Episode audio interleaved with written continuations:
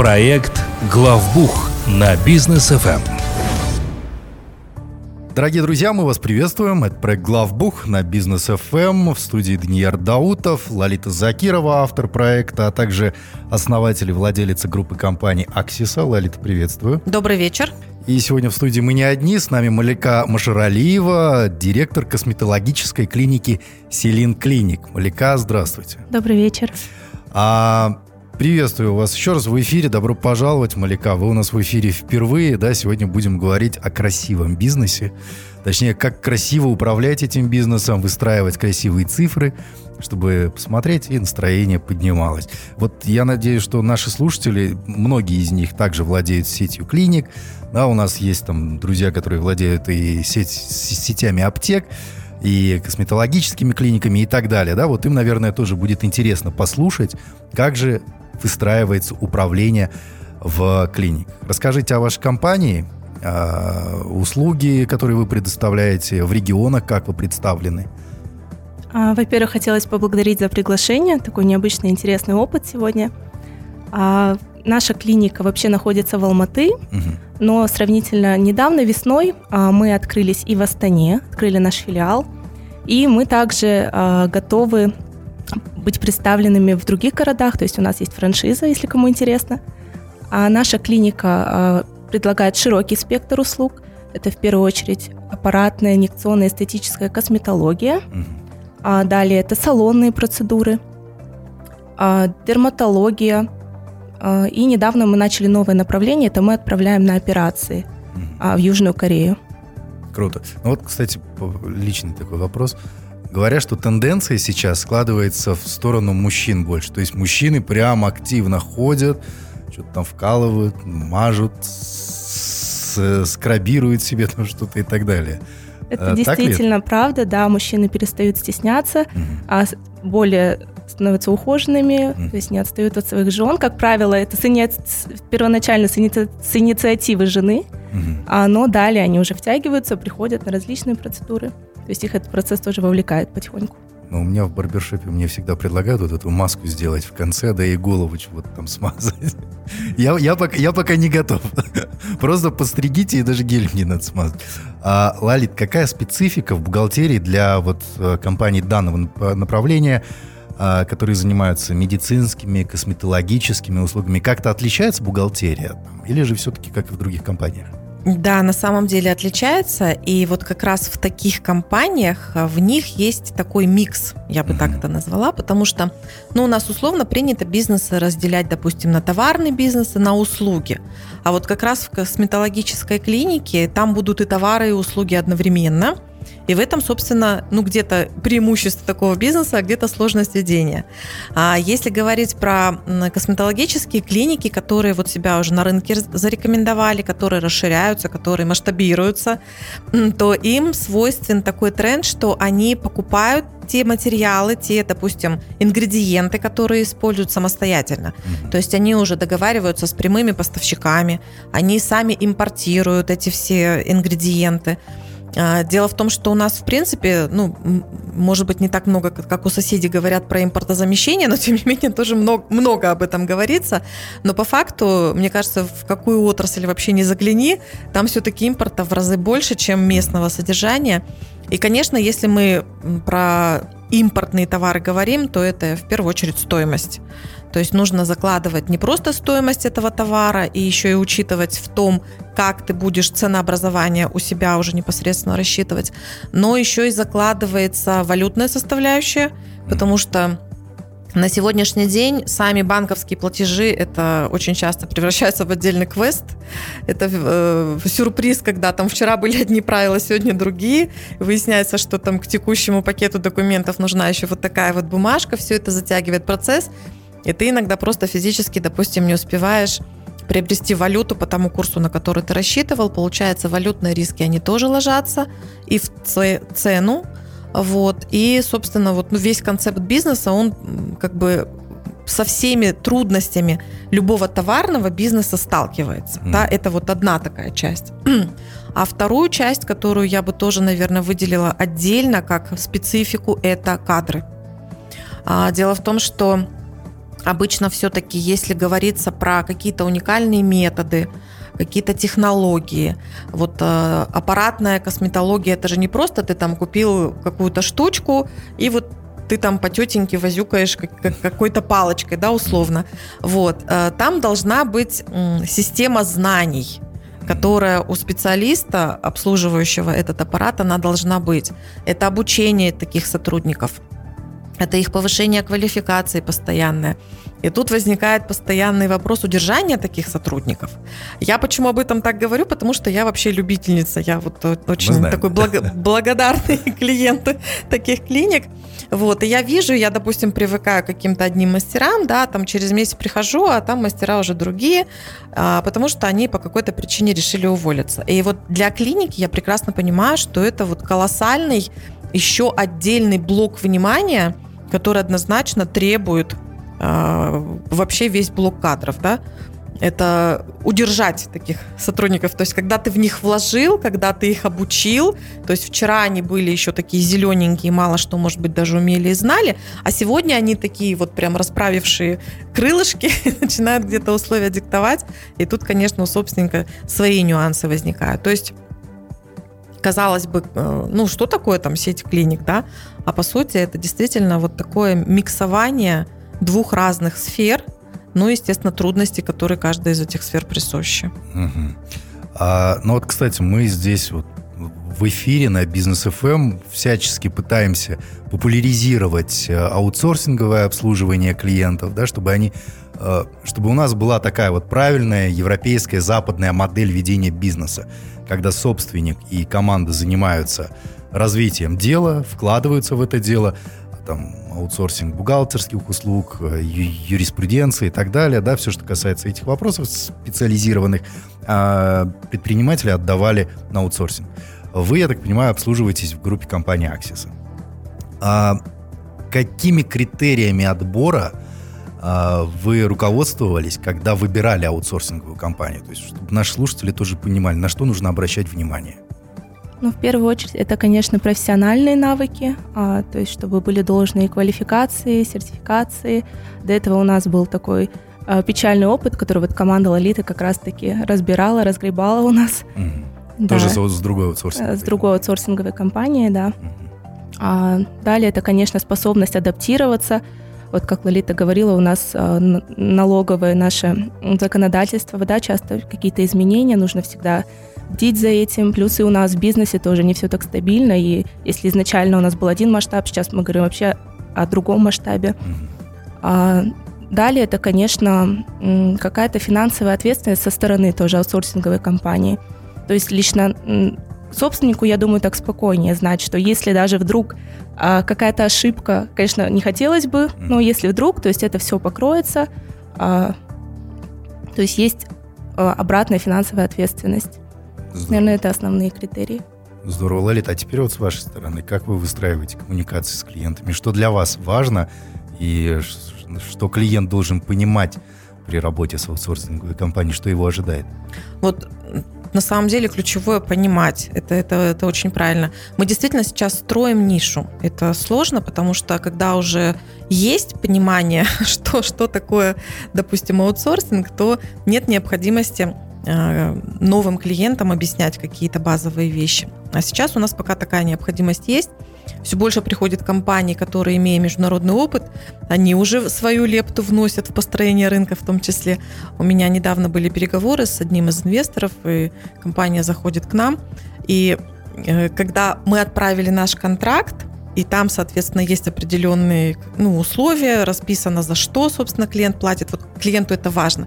И я получила такую интересную обратную связь. Он говорит, вы знаете, мне это вполне понятно. То есть вот у меня есть компания в Гонконге, и вот у них также mm. они считают количество операций, они считают количество работников. Исходя из этого, у них есть определенные тарифы. То есть тут у меня вопросов нет. И когда ты с таким клиентом сталкиваешься, ты с ним уже совершенно другие вещи дальше обсуждаешь. А с теми, кто никогда не знал и не видел и не понимал, что такое аутсорсинг, конечно, больше будет как раз вот в этом. А почему вот здесь так? А почему вы считаете операции? Да, вот ну такие вот нюансы. А, с точки зрения самих коммуникаций мы, конечно, очень под клиентов подстраиваться стараемся. ну, мессенджеры. Мы все используем мессенджеры, это наша жизнь. У нас все вот в телефоне сейчас, поэтому мы просто спрашиваем, какой мессенджер у вас предпочтительнее, и мы в этом мессенджере создаем оперативный такой чат для общения в формате вот что сегодня, сейчас возникает в бизнесе. Естественно, мы стараемся более важные документы, ну, какие-то более конфиденциальные, отправлять по почте, опять же, в силу конфиденциальности их. А, по информированию клиентов мы в прошлом году запустили, а в этом году у нас уже это прям идет потоком. Мы наших клиентов заранее стараемся ввести в курс дела, что будет в наших налоговых каких-то законах, либо подзаконных актах, связанных с предпринимательством, либо напомнить то, что есть, потому что, ну, предприниматель, он просто не может, естественно, знать все на свете и физически переварить всю эту информацию очень сложно. У нас есть такая практика, 2-3 раза в месяц у нас выходит информационный лист на какую-то наиболее такую важную тему. Мы эту рассылку делаем э, не только даже нашим клиентам, а в принципе мы делаем по всей нашей базе эту рассылку, просто потому что это в, буквально в формате одного там листика А4 сжатая какая-то информация по наиболее там ключевым моментам на определенную тему, возможно, там более подробно что-то уже понадобится отдельно посмотреть или что-то спросить, но это отдельные моменты. Дальше мы предлагаем нашим клиентам а, в формате нашего, собственно, обслуживания звонки. Угу. Со звонками у нас есть клиенты, которые вышли на такой формат, что у них прям постоянно идут звонки с э, командой бухгалтеров, которая их обслуживает. Кто-то говорит, нет, мне только переписка, мне не надо ни с кем созваниваться, я буду только писать. То есть тоже это в зависимости от того, как клиенту комфортнее и удобнее.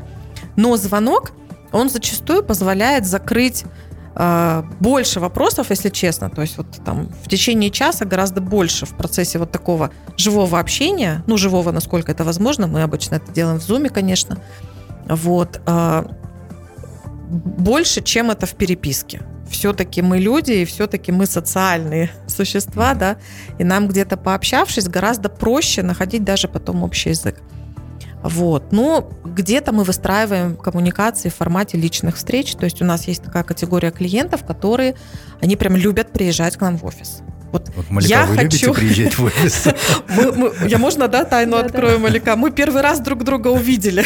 То есть это как раз вот пример максимально удаленной работы, хотя мы в одном городе. Mm. Да, то есть вот, вот это как раз такой пример, когда мы уже э, полтора года сотрудничаем, и при этом мы сегодня встретились впервые. Вот, вот, вот такие вот уникальные вещи происходят в нашем современном, современном мире. Да, э, ну, кому-то важно общение, кто-то без этого прям вот, ну, видимо, срабатывает, знаете, такой вот эффект.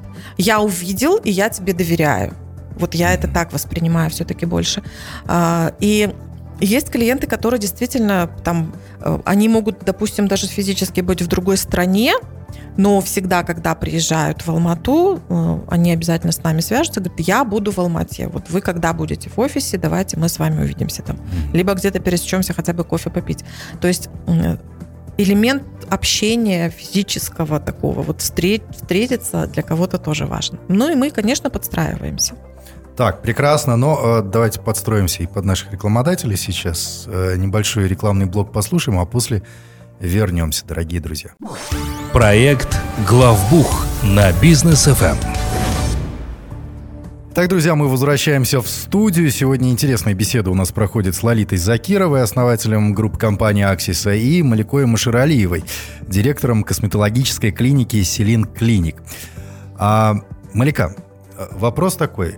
Как вы оцениваете уровень развития, да, вот э, возможностей для предпринимательства в Казахстане, да, потому что вы ведете этот бизнес, ну, такой сложный достаточно бизнес, медицинские услуги, это огромная ответственность, э, косметологические услуги и так далее. Насколько у нас в Казахстане удобно вести этот бизнес? Удобно администрировать какие-то вопросы, маркетинг, э, юридические вопросы, бухгалтерские, что там еще у нас есть, да, операционку всю. Насколько это удобно? А, ну, я думаю, любой хороший бизнес у нас хорошо зайдет в стране, потому что у нас очень хорошая клиентура, а, клиентский потенциал, да. А, но касательно удобства, ну, опять же, все в сравнении. То есть не сказать, что у нас самая тяжелая и плохая система налогообложения. Mm-hmm. Опять-таки, на мой взгляд, она вполне себе комфортная. То есть есть какие-то а, режимы, какие-то льготы. А, то есть это своего рода удобство, особенно для микропредпринимателей. Вот, для уже, конечно, более крупных компаний я бы посчитала, что менее удобно будет. А касательно маркетинга, у нас сейчас тоже, мне кажется, эта ниша безумно развита. Столько молодых ребят, столько компаний, а, такие интересные идеи. Вот даже мы недавно были в поисках нового SMM-специалиста, у нас глаза разбегались, действительно. Ну да, там... Прям... Да. То есть это все настолько развито, и мне кажется, что если подойти действительно с душой, с умом к какому-то делу, это все, ну, на успех точно обречено. Угу. А, Лалит, вот какой вопрос чаще всего задают э, владельцы компаний, да, ну или руководители компаний, которые звонят и э, интересуются аутсорсинговыми услугами? Ну, те, кто только звонят, это немножко другая категория. Они зачастую как бы прощупывают рынок, сравнивают цены, где-то пытаются разобраться, что входит в пакет в ценообразование, да. Но я бы тут, наверное, может быть, вот продолжила немножко то, что на, начала Маляка. Это в рамках нашего законодательства как раз сложности для бизнеса, который растет и который укрупняется. Да? Вот вопросов здесь гораздо больше у предпринимателей, они потому что более такие уже интересные становятся эти вопросы. И первый в топе вопрос это НДС, откровенно скажу, потому что это, ну, я не побоюсь назвать это проблемой для всего Казахстана. Мы, с одной стороны, постоянно видим какие-то там пилотные проекты, что-то нас перепроверяют, внедряют то одно, то другое, то третье, и где-то вот ужесточают и больше контроля для плательщиков НДС. С другой стороны, у нас придумываются спецрежимы, которые, ну, что греха таить, наши предприниматели воспринимают как лазейка, чтобы не становиться этим самым плательщиком НДС. И получается, если компания растет, если она, собственно, готова увеличиваться – и в размерах оборотов, и в количестве работников, которым предоставляются эти самые рабочие места, да, то ей в какой-то момент просто невыгодно становится быть на рынке крупной, угу. потому что она берет на себя колоссальное налоговое бремя по сравнению с кучей там мелких, у которых этого же самого НДСа нет, да. А если взять э, клинику, да, опять же мы говорим про то, что львиная доля расходов зачастую, если мы возьмем вот именно блок услуг, да, это сами работники. То есть это фонд оплаты труда. В этой части расходов нету никакого НДСа входящего, который mm-hmm. можно взять в зачет. Получается, все твои услуги, если ты крупный, облагаются НДС, и он для тебя становится никаким не косвенным налогом. Ты его либо перекладываешь на своих клиентов, либо где-то проглатываешь сам. И это просто как прямой налог. Это То большая есть, проблема. Это большая проблема абсолютно для всех, поэтому я считаю, что у нас как-то вот настолько ну, не продумана, что ли, вот эта система. Мы, с одной стороны, вроде говорим про то, что мелкаши должны расти в крупных, а крупных, извините, как только ты чуть-чуть больше стал, чем мелкий, тебя тут же бах-бах по рукам, по ногам начали бить. А, и вот это неправильно. А должна быть какая-то система, которая все-таки привлекает предпринимателей расти, не э, создает ситуацию, когда предприниматель начинает искать различные выходы, как бы расти, но не вырастать, вот так назовем. Это вот одна часть. И второй, наверное, блок вопросов я бы вывела отдельно тоже, это дивиденды. Да, ну под дивидендами я понимаю вообще, вернее, подразумеваю, как вывести деньги из бизнеса. А можно это сделать дивидендами, а как сделать это не дивидендами? а что я могу еще сделать?